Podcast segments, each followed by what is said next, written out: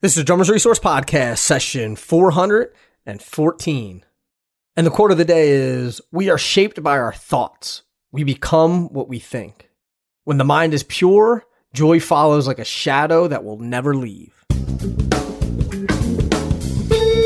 You're listening to the Drummers Resource Podcast, home of in depth interviews with the world's greatest drummers, music industry professionals, and thought leaders. Inspiration, education, and motivation for drumming and beyond, and beyond, and beyond, and beyond. What's going on, guys and girls? Nick Ruffini here. I hope you're doing well. It is Friday, or this episode is coming out on Friday. So, as far as I'm concerned, it's Friday. I don't care what day of the week you're listening to this. It's Friday. anyway, I don't know. I'm uh I'm in a good mood, which is good. The sun is shining, the birds are chirping, and uh Omar, the studio cat, is passed out next to me. Anyway, uh, this is a great conversation that I think you may want to really pay attention, maybe even take some notes, and don't be distracted while you're listening to this. This is with Jeff Goins. Jeff is a writer. I have read both of his books. One is The Art of Work, and that is all about discovering what type of work you were meant to do, finding your true calling. And the other one is called Real Artists Don't Starve, which is demystifying or debunking, I should say, the idea that if you want to be an artist, then you have to be broke and you have to starve. And he has this book talks about hundreds of different artists who are thriving, musicians, writers, painters, artists of all sorts. And we really get deep into that topic about the lies that we tell ourselves and what we choose to believe and what we don't believe, and putting in the work and discovering what you love to do and chasing after that instead of settling for doing something that you don't enjoy doing. So, a really powerful episode. And I wanted to have him on here because, like I said, I read both of those books. I read, um, I read Real Artists Don't Starve. I read that probably almost three times. So probably two and a half times and a very powerful writing. So I wanted to bring him on here because I think that his message is very important and it definitely translates. He is a professional writer, but it totally translates into drumming or any other art that you want to pursue or any other work that you want to pursue in general. So I hope that you enjoy this. I hope you get a lot out of it, and I know I, I know that you will. So dig in to this conversation with Jeff Goins. Jeff, how are you? Thanks so much for doing this. Hey Nick, good to be here. Thanks for having me. Yeah, of course. I I, I was telling you off air. I've read um, The Art of Work, and I also read Real Artists Don't Starve. And I want to I want to really unpack those and unpack some of those ideas. And for everyone listening, the reason why I wanted to bring you on is because we frequently talk about on the podcast the idea of how to make a career out of out of the your passion? How can you make or maybe not necessarily a career but how can you make money playing? How can you how can you actually take this thing that you love and not have to do it you know uh, either either starve to death doing it or do it you know when you have very little limited time when you're not working or, or doing all these other things? I had chase jarvis on. We talked a lot about making a career out of your a life out of your passion. And so bringing you on well, he's such yeah, he's he's a great uh, great example of that, and what he's done has is definitely amazing. Um, so I wanted to bring you on to to talk about those ideas, but first, what was the catalyst for you to start going down this road? Because I think that I, I, I said the same thing to Chase actually. I said, you know, if there's a surefire way not to make any money, it's being a drummer. If there's another way, it would be a photographer. And for you, I would say if there's another way, it's it's being a writer right? So like yeah. neither one, no, no, none of these are are known as like these super lucrative careers. Right, right, yeah. Um, and, and part of that, and I talk about this a little bit in the book, I think is due to uh, a mythology around art that was born in the uh, 19th century. Um, mm-hmm. You know, whole idea of the starving artist is a story that we've told ourselves culturally for about 150 uh, years, and it's not always been true. You know, in the Renaissance, artists were some of the wealthiest people uh, mm-hmm. in their cultures. So I, I, think that's helpful to understand. Uh, of course, I didn't know that starting out as a writer. I heard the same things that uh, most of us hear, uh, and actually started out as a musician. So played guitar in high school and college and graduated college and toured with a band for a year and then quit the band and moved to Nashville, which is not typically the order in which those things happen. Um, Yeah. So uh, my first band was a drummerless band in high school uh, called Decaf, and the worst kind of band ever. No, I'm just kidding. no, it is the worst. Yeah, absolutely. But I'm just kidding. but I think you would agree with this. It's better to have no drummer than it is to have a bad drummer. One hundred percent. Yeah, because like dude, I I will, I'll keep the beat, you know, versus right. having somebody keep the wrong beat. And we only had bad drummers that were available in this small farming community in northern Illinois, uh, where I grew up, and so we just we went out with two guitars and a bass, and we called ourselves Decaf because we thought, you know, like percussionless music, like this is what it would probably, you know, it would be like decaffeinated coffee. I like it. Uh, anyway, we were pretty really creative name. Yeah, we Wait for really my bad. book that's coming out. It's a, deca- it's a it's a decaffeinated coffee table book. That's right. Yeah, it's a coffee table book about coffee tables. Um, yeah. uh, yeah. So um, I've always I always loved the arts. I used to you know make my own comic books in middle school, and mm-hmm. uh, I've always loved words. I mean, all these things always fit together. I liked uh, communicating and creating, and I liked. Uh, I acted in plays and directed plays and did all the things that you you know would like get beat up for in high school. Um, right. And you know played music and you know s- sang in the choir and, and acted in plays. And um, yeah, so you know I, I, got to college and I realized I really liked writing, uh, but also like playing music. And I, you know, any artist who's getting into their art typically is doing it because they love it. And um, they're thinking well i'm going to do this now and i don't know what i'll do later. And i remember touring with the band and we didn't have any money. I think i made like eight grand that year. And we would stay in people's homes and they would feed us. And this is how we kept expenses so low and um, i remember lots of well-meaning people saying it's great that you're doing this now while you're young while you still can because right. when you get older like this isn't a viable career right right and nobody was trying to destroy my dream, right? Right. It's just like it's They're, like it's you common, said, the lie, common knowledge, the lie yeah, that we tell ourselves. It's, right. it's so-called common knowledge, and I believed it. And so I toured the you know with the band for a year. Then I moved to Nashville to chase a girl. Uh, I ended up marrying her, and uh, so it worked out. and I I you know got into the very lucrative field of telemarketing for like seven months and hated that, and ended up going and working in a nonprofit and becoming the marketing director there. And um, this works for a while, I think. Uh, meaning it's it works for a while to sort of suppress your dream, set aside your passion, and go do the smart, logical thing. And you mm-hmm. can do that for five years, maybe ten years, maybe fifteen or twenty. But at a certain point, you start to feel the itch, and you realize this is not what I, what I signed up for. This is not what I feel like I'm made for. And so at a certain point, I think it comes back to you, this thing that you want to do, that you feel like you're supposed to do. And that's what happened uh, with me is I didn't know what it was. I just knew that where I was was not working. And mm-hmm. I think of it as a as an itch on your back, you know, and you can't quite scratch it. Sometimes my wife says, "Scratch my back," and I go, "Okay, here, no, no, no, no, okay, there." Uh, and I think for a lot of people, and I've talked to a lot of people that have gone through this journey, that's what happens. It begins with uh, awareness, with this sense like maybe what I'm doing, it's not it's not all it's not all that there is for me to do. Maybe as mm-hmm. Jack Nicholson said in, in that one movie, uh, maybe this is as good as it gets. And there's something deeply unsatisfying about that, and you realize no, there's mm-hmm. more and I've got to find it. And that's how the journey began for me. Is I said, uh, I'm good at this.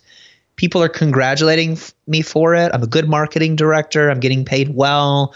Um, I, I get a raise every year. I get promoted every once in a while. It is very unlikely that I will get fired for this. And yet, I just, it's not it. There's something right. more. And I have a decision. Will I keep moving in that direction or will I settle?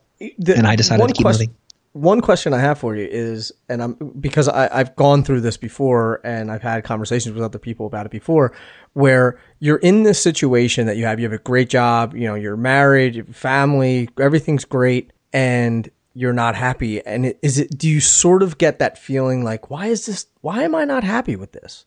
Like it's yeah, like everything's great. Like what's wrong with me? Why why is this not? Why is this not enough? I felt incredibly guilty. Yeah you know, I worked for a um, an international uh, uh, development organization, a Christian mission organization. We were doing ministry, right? So a lot of people were there because they felt like God had called them there, Right. and, and I and I felt that way. And so, like all of a sudden, I had a reader criticize me for this the other day. You know, I'm basically walking away from philanthropic, um, nonprofit work to go start a business. You know, Right. well, that's eventually what it, it, it became. Like, I'm going to go write and and teach these online courses and and get paid to do this thing that I, I love instead of like you know serving poor people all over the world. That's that was the contrast.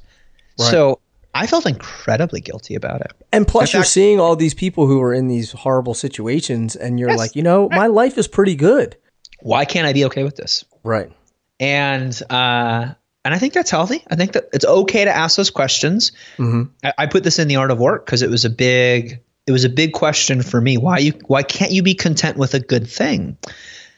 And and so in 2012, I had one of the most incredible years of my life. Um, my wife and I had our first child. Our son was was born that year. I had just started this business. We were both working full time jobs, and, and the business was writing books. And then I, I was starting to teach online courses, which is, was becoming kind of a new lucrative field. And um, the the goal was for me to replace her income working at a record label here in Nashville so that she could stay home and raise our son for a few years. Um, and I would just have my full time job at the nonprofit, and I'd have this other like writing gig, and hopefully I could make enough money to help us, you know, cover the gap that was going to be created when she left her job. That was the hope, and we we didn't think it was going to work. And I just you know worked as hard as I could to make it happen. And by the end of the year, I'd replaced her income. I replaced my income, and then we went on to triple our household income with you know this new new crazy writing thing. That's insane. Yeah, I mean Where it was, did I hear that? Too? I you were you Yeah. did another interview that I listened to that you had talked about this. yeah. So it obviously was a surprise, not part of the plan. In- In fact, Nick, I wrote down that year a list of ten year goals, and the goals were like um, uh, quit my job, uh, become a a you know uh, published author, uh, well respected speaker and consultant, um, replace my wife's income so that she can stay home, um, you know all these things, a list of things, and, and I'd written this down as part of some like coaching program that I'd gone through, and this was actually the previous year. And within about 18 months, I had accomplished every single one of those 10 year goals and exceeded many of them. And so, you know, uh, there were other seasons in my life where I didn't do that. You know, I set a goal and three years later, I still haven't accomplished it. Right. But I, I was in one of these weird, rare moments where everything that I ever thought I was going to do, I had surpassed. Um, and Can you so, talk about some of the tactical stuff there? like how I did it? Yeah. Yeah, Because I'm sure that um, there's plenty of people that are listening that are like, I play drums. yeah, I have a Sure. full time job. right, I don't want my full time job. I want to play drums. yeah. What What are some things that that maybe I could start doing? And it's not because I think where the where what happens is you know there's people who have uh, who have done these successful things like you have, and we and people start talking about them, and it's like I did this. Uh, you know, and 16, you know, 18 months later, I had this, and it's like, okay, well, if I want to do that, what do I have to do tomorrow morning? Yep. It's hard to not sound like a cliche saying these things because you've probably heard these things before. Um, but the first thing that I had to do is change my mind. And part of it was actually believing what successful people had told me worked for them would work for me. Like that was a big one because mm. I'm a smart guy and I'm like, oh, like I can't do that, you know? Like that's Right. marketing. I just want to make my art, man. And and realizing, wait, what I'm doing isn't working. So maybe I don't mo- know more than these people who are more successful than me. Right. And maybe, maybe I should at least try what they say before I dismiss it, Mhm. before I think I'm so smart. My friend Tim Grahl has a really good method for this. Instead of doing what most people do, which is when you're stuck in going around and asking 100 people for advice who may or may not be qualified to give you advice, he finds the one expert and he does everything that they tell him to do. And it could be a phone call or it could be a podcast. Like find one person whom you respect and just do everything that they've done or talked about or told you to do. And um, and it turns out that this is a much better way to succeed than sort of cherry picking the things that you like to hear and hodgepodging it into something that looks sort of like a roadmap. Right. If I want, I want to be Nick. I am best off studying everything that Nick has done and then copying it without trying to think about it, without trying to, w- without thinking that I'm smarter than Nick, and just do everything that he's done to get to where he is. And then if it doesn't work for me, I'll try something. I'll try somebody else's path. I'll try somebody else's roadmap. Mm-hmm. And so I began to do this. I began to just listen to advice. One person was very instrumental in my journey was a guy named Michael Hyatt who had just started blogging and he was writing about publishing and he said you need a platform. I said okay, I'm gonna start a platform. Uh, and and so I changed my mind by going I don't know more than these people. I'm just gonna do whatever they tell me to do. And mm-hmm. I, I, wasn't like meeting with these people. I was reading their blogs, uh, reading their books, just applying the process. And um, I started calling myself a writer uh, Steven Pressfield says if you want to uh, be a professional writer, you have to first turn pro in your head. And, and what oh, he means like by that is you have, to, you have to think like a professional. You have to start calling yourself a writer if you want to be a writer. Being a writer is not like, you know, being a lawyer where you actually have to get a degree, you know, in this thing mm-hmm. or a certificate. You just like have to write you know? And, and i couldn't get a clear definition of what makes a real writer. Is it a book? Is it multiple books? Is it a bestseller? Uh, it turns out a writer is somebody who writes you know on a semi-professional basis. And i was doing that.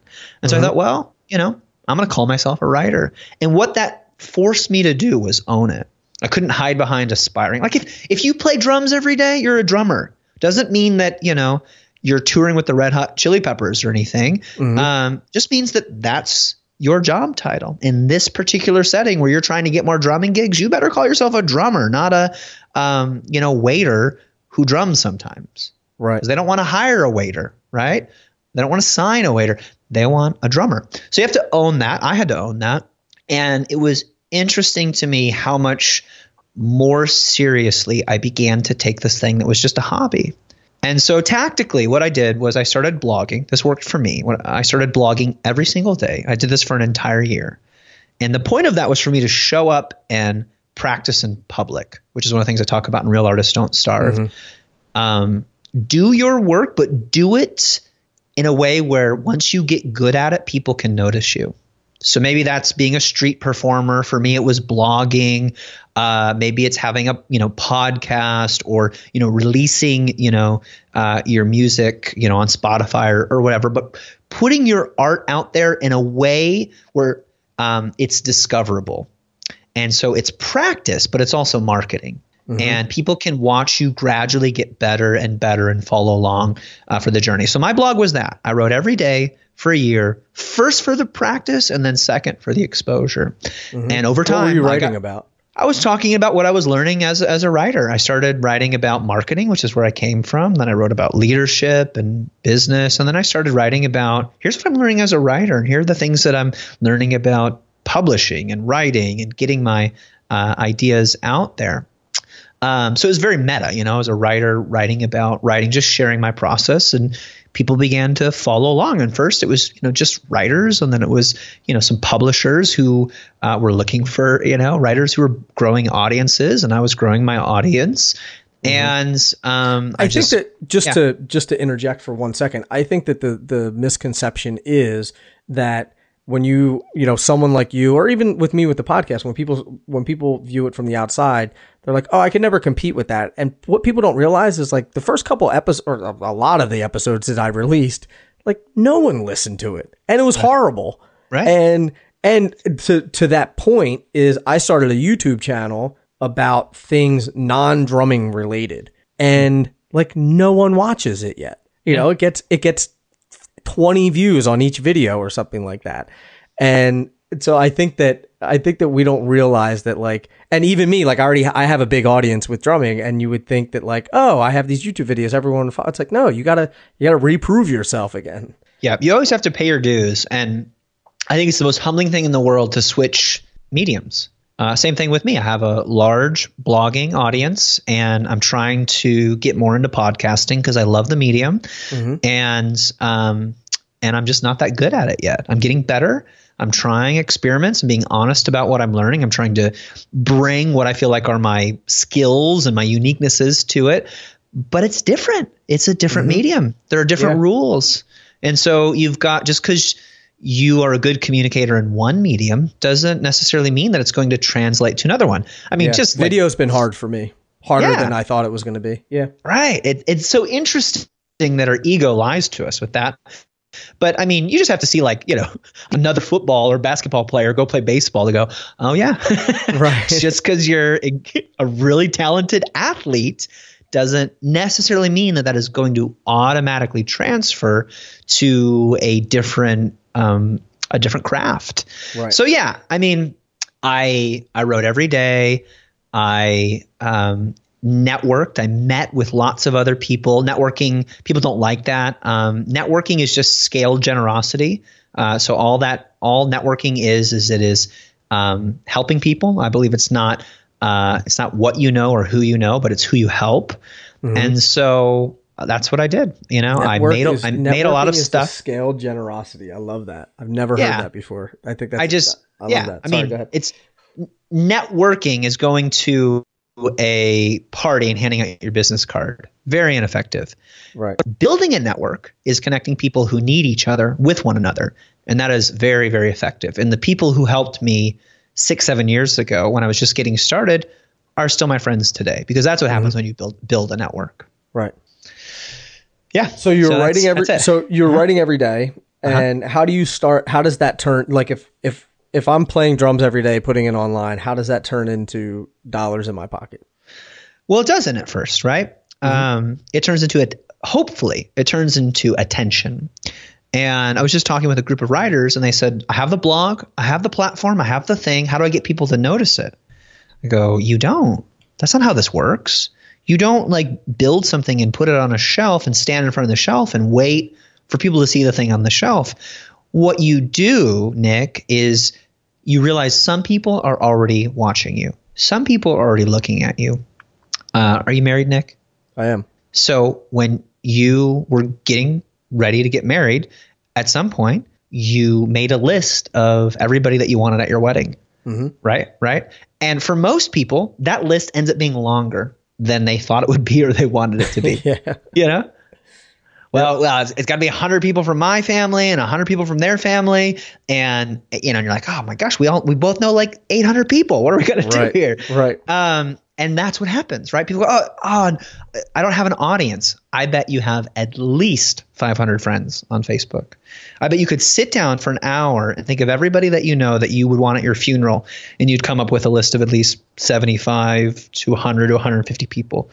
So this is your audience. Nobody starts from nothing. No man is an island. You've got people paying attention to you. So it begins with that, with your network. You already have a network. So when you're starting out, the best thing that you can do, and no, not everybody, you know, that you went to grade school with is going to care that you're into drumming now or whatever, um, or that you've got a blog or a website, but some will. And some of those people will surprise you. And so it begins with doing the work, committing to the process, not expecting anyone to pay attention to it, then finding the people that are paying attention to you, and then begin connecting them to the work. And then from there, rem- remember you're building a network, you're scaling generosity. Uh, so you're going to help those people in some way. Maybe it's just providing free content or music or entertainment or something. Uh, and then from there, it can grow. And once you have attention, it's just a question of how can I turn this into dollars? And uh, when I was working on Real Artists Don't Starve, I talked to so many what I call thriving artists, people who are making a living off of their creativity, and they're making great livings. They're not super famous. You know, I'm not talking about the Taylor Swifts of the world. That's great too. Uh, but they're just everyday, ordinary people, most of them independent musicians, artists, uh, and writers. And they have just found a way to make it work. And one guy was an improv actor and he was really struggling and um, just couldn't make it work. And he realized that corporations would pay him a lot of money to, come in and teach improv, which he was doing for like, you know, 20 bucks a ticket, you know, a few times a Right. month and making, he'd rent out the theater and he wouldn't even be able to pay for the, the theater. And he realized corporations would pay him a lot more money to do the same work that he was doing for pennies for thousands of dollars a gig. And he realized that for him, all he really wanted to do is say, here are the things that I'm good at. Which of these will you pay me for? And I think one of the challenging disciplines of being a thriving artist is to be open to the ways that you get paid are not necessarily the ways that you might expect. Mm. Uh, I I uh, recently had the uh, privilege of reconnecting with a band that I listened to, and I interviewed them on my podcast, the lead singer of of a punk band called MXPX, Mm-hmm. and um, and it was interesting to hear this band who'd been making music for 26 years talk about how you know playing stadiums with 80,000 people and selling you know 2.5 million records. This was not; these were not the moments when they made th- their most money. The moments when they made their most money is when they, you know, did a crowdfunding project with their fans, or they bought out this theater over there and sold tickets directly to the fans, and, and figured out, okay, th- this is how this is how you actually make money as as an mm-hmm. artist. And a lot of people, and you probably know this, Nick, a lot of people don't want to do that. They just want to show up and make their art and let other people take care of the business. And other people will, and they'll keep 80% of the profits. So, Right. One of the things you have to be willing to acknowledge is you have more than one skill. You're creating a portfolio, and that can create multiple diverse streams of income, provided you're willing to do what uh, this actor Kevin did is go, these are all the things that I'm good at. Which of these will you pay me for? And that's what I did. I said, I like writing. I like writing books. I like helping people. I like teaching. I like speaking. Um, I like coaching. There's all these different things that I do where I kind of feel like I'm still doing my core thing, which is communicating an idea in a creative and engaging way. And some of those pay better than others, but I like doing all of them. Right. Makes sense. What about what about the people who who would say, yeah, it's it's easy for you, Jeff. You're a marketing guy. You were the director of marketing for a company. You know how to do all of this stuff.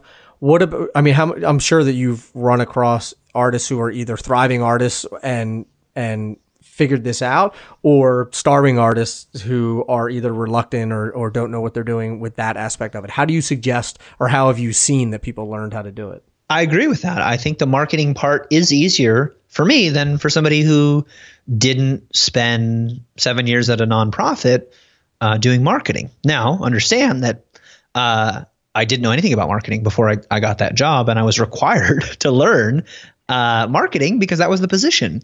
And so I figured it out. Um, but, uh, you know, maybe you're an accountant and uh, this is something that I've been horrible at, right? And and so uh, I was good at the marketing. I understood that. I was really bad at the finances. So one year, you know, we had a fifty thousand dollar tax bill for the first quarter, and I had ten thousand dollars in my bank account. And we had done this this thing with a book promotion that had gone completely belly up, and I was two hundred thousand dollars in the hole.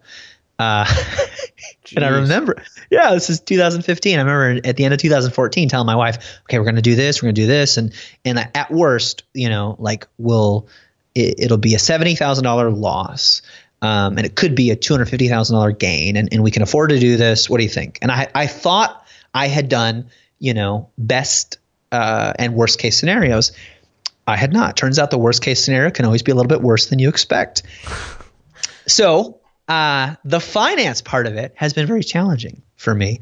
So the point, Nick, is not is it easier or harder. The point is we all have skills based on our life experience that we get to bring to the table and lean into those use those own those and and don't don't think that your path has to look like somebody else's path because i believe that everything that's happened to you has prepared you for what's to come whether in your 20s 30s 40s 50s whatever your life experience is not just an accident now at the same time you don't have to stay stuck in this feeling of being you know, uh, well, this is what I've done my whole life and feeling guilty as I did, you can realize that all of this has prepared you for the thing to come.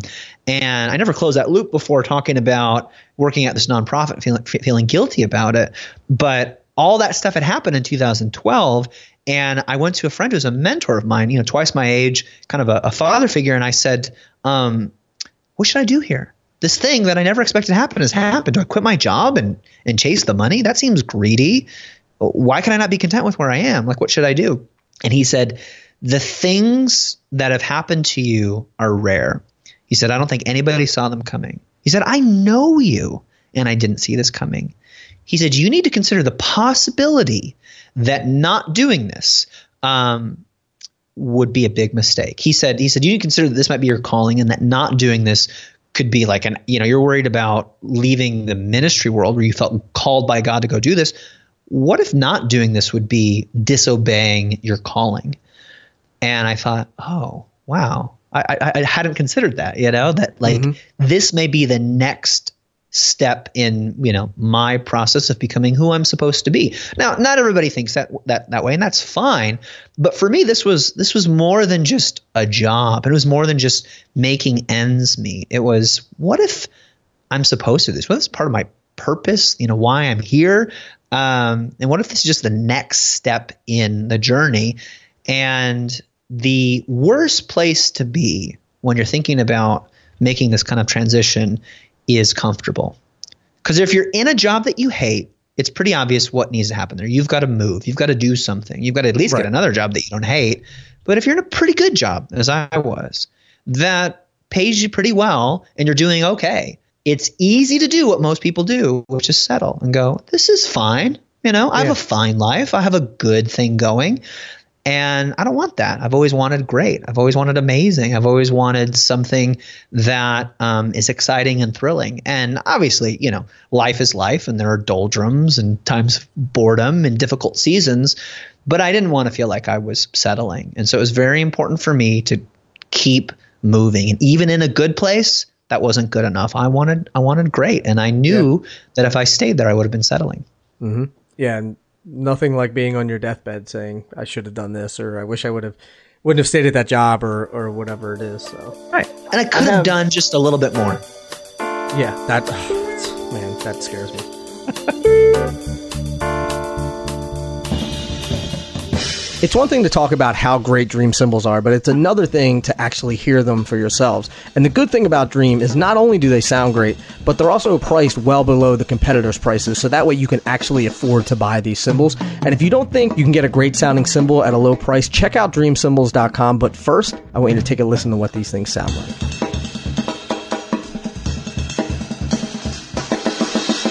To learn more about Dream Cymbals, be sure to check them out at dreamcymbals.com.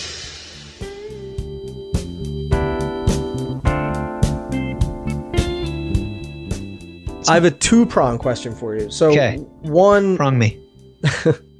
uh, one is if you have if you have all these things that you want to do, right? Whether whether it's you're a drummer or whether you're a writer or something like that, and it's like, you know, I want to write, I want to, I want to, uh, I want to be practicing my craft. I want to be a speaker. I want to be a consultant. I want to have courses. I want to do this thing. I want to do that thing. Uh, the one question is how do you how do you sort of prioritize which ones come first and how do you start doing those things? And on the flip side of that, what how do you figure out what you're good at in the first place to know whether it's worth pursuing this thing or not? Does that make sense? Yeah, it's a really I mean, heavy, loaded yeah, yeah. question. Sure, I uh, I think all advice is autobiography, so uh, understand that all I'm ever saying is here's what has worked for me and you know try it out. And mm-hmm. if it doesn't work try something else. Um, the only way that i know how to see if i'm good at something is to do it. And um, and if and if i'm not good at it uh, or not excited about it then that's going to become apparent pretty quickly and I think it's okay to do something that you're bad at, but that you love doing because over time you'll get better at it if you really love doing it. That's how I was with the podcast. First few episodes were horrible. Next few after that were, you know, a little bit better. And I just enjoyed it. You know, and I thought, you mm-hmm. know, I'm gonna do this because I love doing this and and it's and it's important for me to keep showing up. And I don't have any expectations about how big this will be. People that listen to it really seem to enjoy it. So I'm gonna keep uh, doing it and you know, I mentioned you mentioned earlier that you know start out you're really bad, and those first uh, several, uh, you know, dozen blog posts were horrible. I was writing a blog post every day. I tried to be Seth Godin for a while, and Steven Pressfield, and all these authors and writers that I admired, and eventually found a way to be myself. And in Real Artists Don't Starve, I talk about how this is a necessary part of becoming great at anything is you have to steal right? The the mm-hmm. uh, uh, actor Michael Caine says you have to steal. You have to steal everything you see. But if you're going to steal, you should steal from the best. And Austin Kleon has written a great book about this called "Steal Like an Artist." Such and it's just book. this yeah, it's just this idea that creativity is not about making something out of nothing.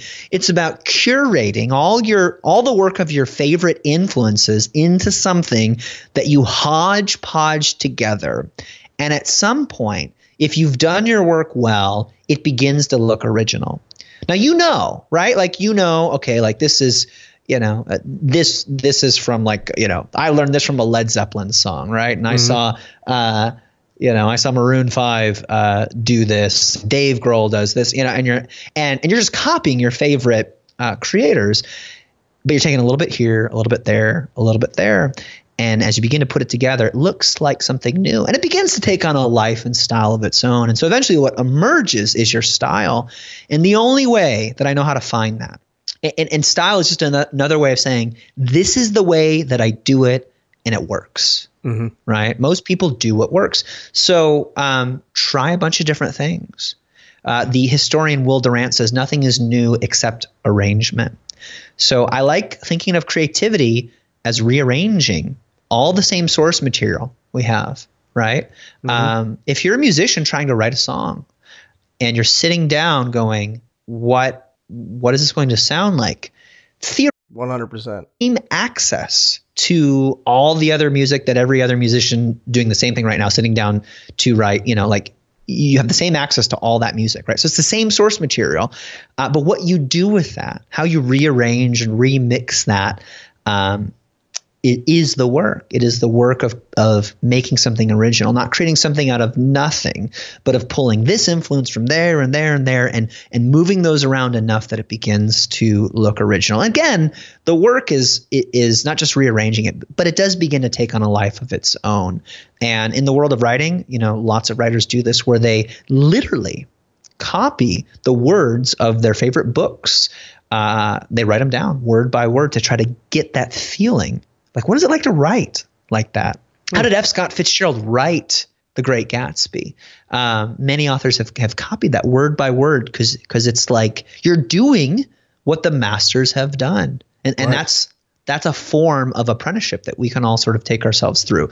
So, uh, do lots of things, see what resonates, learn from each of those, and then you'll just find that, oh, this works. I really like doing it this way. I didn't know that I would be good at this.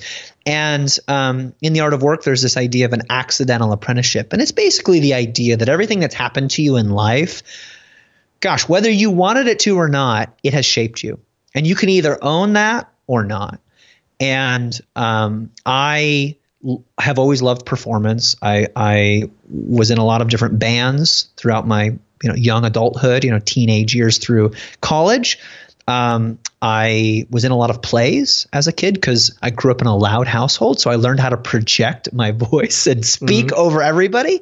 And when you're in sixth grade and you can memorize words because your mom used to read you the dictionary on long road trips because apparently that was normal, and and you grew up in a loud household, uh, all of a sudden you're a good pick for a play where most kids don't know how to project their voice. And so I acted in all these plays. And so it turns out, you know, when, when, I'm in my mid to late 20s and I start this writing thing and I realize, you know, you can make some money writing books, but you can also make a lot more money speaking. And I started doing speaking gigs and I was already quote unquote naturally good at it because I had all this previous experience. And I was like, oh, I'm good at this and I like this. I should do more of this. This is fun too. Mm-hmm. So I think it's just that, you know, doing these different things and looking for these uh, spark moments where you go, hey, I didn't even know that I was preparing for this, but this all, you know, makes sense and can, can, can kind of fit into the portfolio. So I look at what I do as a body of work and I'm willing to try lots of different things and see how it fits into it. And the stuff that works, meaning I enjoy it, I'm good at it, or I can get good at it, and it's having some sort of impact on other people, and that impact can be, hey, this this really helped me, or I'm willing to pay for this. Uh, but if there's some sort of impact, I consider adding it to the portfolio.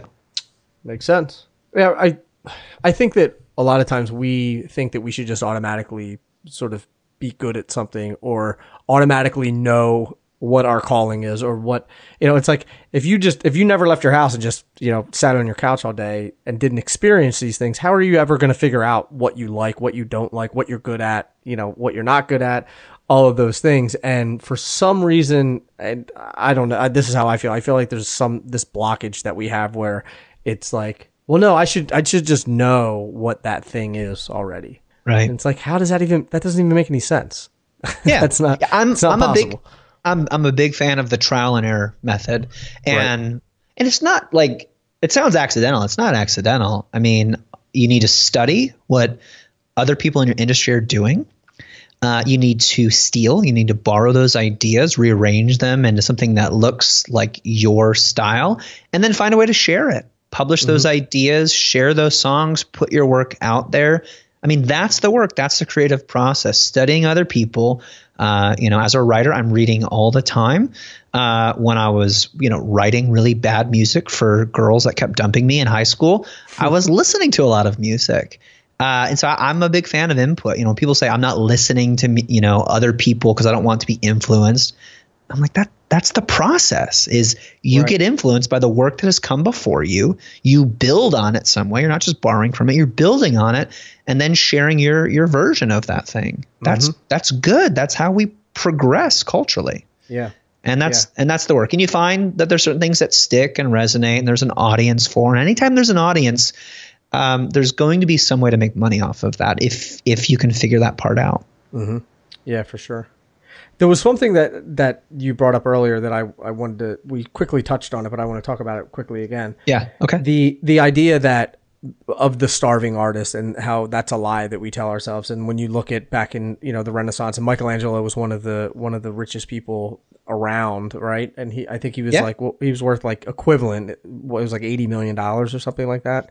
yeah 50 million uh, dollars yeah fifty million dollars when he died. So he wasn't some he wasn't some pauper that was just you know painting.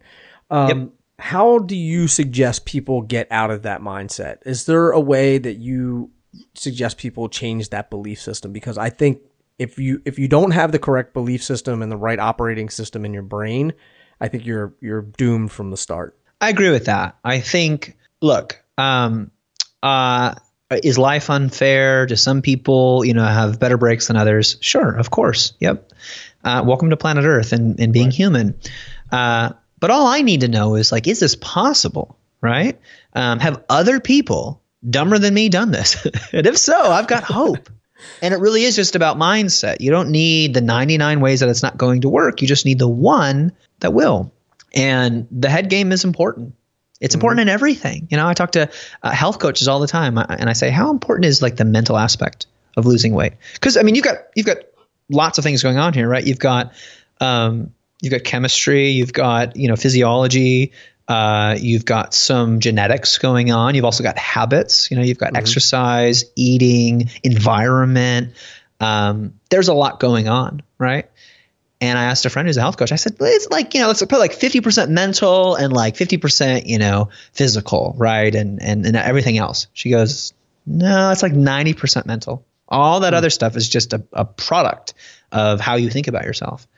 And so as human beings, we tend to find what we're looking for, right? It, it's this whole idea of confirmation bias. If you believe something, you're going to find a way to make that true. So if you believe that you're a loser, nobody's going to date you, you tend to wear that badge of shame and that lack of confidence. And when you go walk up to the, you know, this guy or this girl or whoever that you're interested in, they can see that, they can feel that, and therefore not mm-hmm. they're not interested in you. And you begin to confirm this bias that you have, which is that you're a loser and nobody likes you.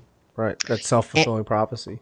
And if you think artists starve, um, then you're going to find opportunities to starve. And there's fascinating research. I've you know written about this in the book of of how people who are you know um, who graduate in the arts are just as successful people who have you know sciences degrees. Um, there's lots of interesting you know data about more and more independent artists, musicians, um, writers, and creatives making great livings. And so I wrote the book to just say, hey, here's the other side of the story. You know the story of the starving artist. Here's the story of the thriving artist. And here are stories of successful artists throughout time who have done this well. And here are stories of people who continue to do this really, really well. And at the end of the day, it's just up to you. Uh, but in the book, I I call the starving artist story the myth of the starving artist. And a myth is a story that we tell ourselves to help us make sense of reality, right? So every religion has a creation myth. Here's here's how we got here, right? Um, and, and some myths are true, and some myths become true once we believe them, right? And so uh, the story of the starving artist becomes true if you believe it. And the obverse of it, the other side of it, the story of the thriving artist, that I can make a living doing this, that also becomes true. A fascinating um, story about Michelangelo is he grew up. Uh, he had a last name. His last name is Buonarroti, which is rare in the Renaissance. And he grew up hearing a story from his his relatives that they were a noble family that had lost favor somehow, and so they were like previously rich, you know, a few generations ago. And when Michelangelo becomes an artist, which was not uh, artists were not wealthy at the time, he was the first of many that would follow him. And uh, when he becomes an artist, he's thinking, I'm a Buonarroti. I've got to do this differently. I've got to make money. I've got to make a lot of money doing this because I have to restore. He was the breadwinner for, for his family. I have to restore the family name to its prominence. There was a lot of pressure for him to do this. So he goes on to do this and he gets, you know, the best patrons and he works for the popes and he makes 10 times what all the other artists are making. And, and later on in his life, he wrote a letter to one of his relatives and he said, I never kept a shop like many artists do. And he's saying that in a very pejorative sense. What he means is I wasn't I wasn't a merchant. I was an artist. I was an aristocrat. He even dressed differently. And as a result, he became the richest artist of his time. And at that time, he was the richest artist who had ever lived. He really changed the way that we culturally think about artists. And what's most fascinating about him is afterwards, there are many who followed in his footsteps. And being an artist after Michelangelo in the Renaissance was, you know, meant to be a member of high standing society. And it wasn't until like the 18, 1850s when we started thinking of artists as, you know, starving people. right. So, what's interesting about all that is several hundred years later, historians agree that the Buonarroti family was never a noble family. They don't know how they got the surname, but it wasn't true. It wasn't true that he came from nobility and he was like a you know former rich kid who needed to restore his family to his prominent position in society. Mm-hmm. And yet, it was the story that he heard growing up. And because he believed it, that he was a, an aristocrat, he became it Right. So and I think I think that's a big part of all this. The, the in the book I demonstrate. Look, like the opportunities are there. You've talked to enough people, Nick. We know enough people Mm-hmm. that didn't just get lucky. If you want to succeed today as a creative person, there are more opportunities to do that now than have ever existed. Please don't tell me all this crap about the music industry. I I know so many. It's changing, of course. Things are always changing, but I know so many independent artists who are doing great because they've learned some simple lessons, principles that it turns out thriving artists, people who've always done well, uh, have always known, and that's the whole point of the book. yeah. It, do you know Adam Braun? Pencils yes. of Promise. Uh huh. Yep. So Adam and his brother Scooter, uh, obviously, you know, Scooter's a huge talent manager, manages For sure, Justin yeah. Bieber and Kanye West, and everything. And Adam Braun is a uh, had that has Pencils, Pencils of Promise, very successful uh, nonprofit building schools. And I remember hearing Scooter talking about his dad. Every time they went to bed, he would just say, "The Brauns are you're a Braun, so you're different. You're not better. You're just different." And his whole life, he thought that was just like, "I'm different." Or both of them thought that, you know, like we're we're different, and have essentially excelled in pretty much everything that they've done. And it's just the mindset of of saying, you know, we're different. We're not we're not better than anyone else. We're not, you know, nothing like that. We're just we're different. I thought it was a really powerful message that that it, that their father was telling them at a really young age. Yeah, I love that. I mean, there's that old proverb, "As a man thinketh, so is he." Um, Napoleon Hill talks about it. You know, we become whatever we think about. Yeah. And Michelangelo's a great picture of that, and that was a very consistent um, trend amongst the hundreds of thriving artists that I personally talked to. Uh, this was a conscious choice. It wasn't just luck. It wasn't just um, circumstance. Even in 2012, when all this stuff happened, I made the decision. I didn't expect these things to happen, but I changed the way I thought about myself and my role in the world and the work that I wanted to do. And the more I thought about that, um, the more a new story began to unfold. And so I believe that whatever you're looking for, you're going to find. And if you want something different than the story that you've been living, start telling yourself a new story. I just Will Smith just released a, uh, one of his YouTube videos, and at the end of it, he says, "If you can't win the world, if you can't win the war in your mind, you can never win the war in the outside." He's all about that. He's he's very inspiring. He, Yeah. He's um yeah, it's fun. I love that dude. Plus, I'm Yeah. from Philly, so we. Uh, There you go. I'm always like, you know, he's sort of he's my guy.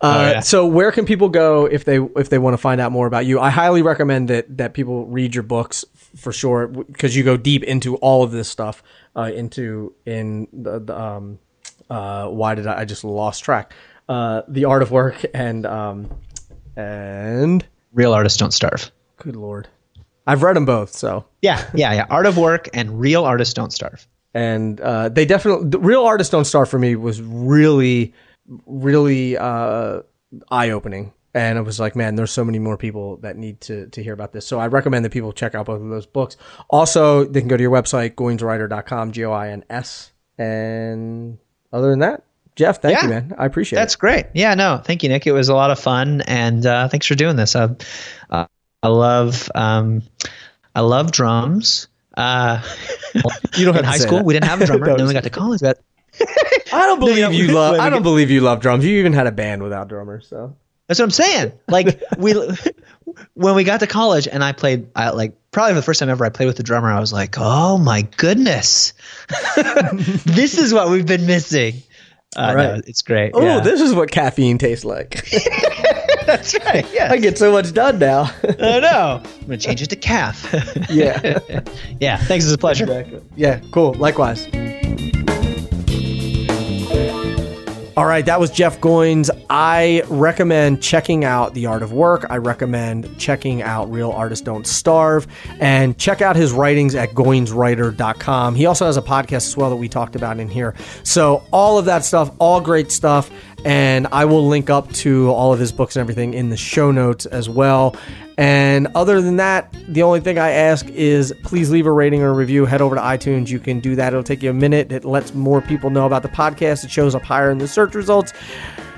And all that stuff is good. So uh, if you can do that, I would truly appreciate it. And until the next podcast, keep drumming. Thank you so much for listening. And I will be talking to you soon. Peace.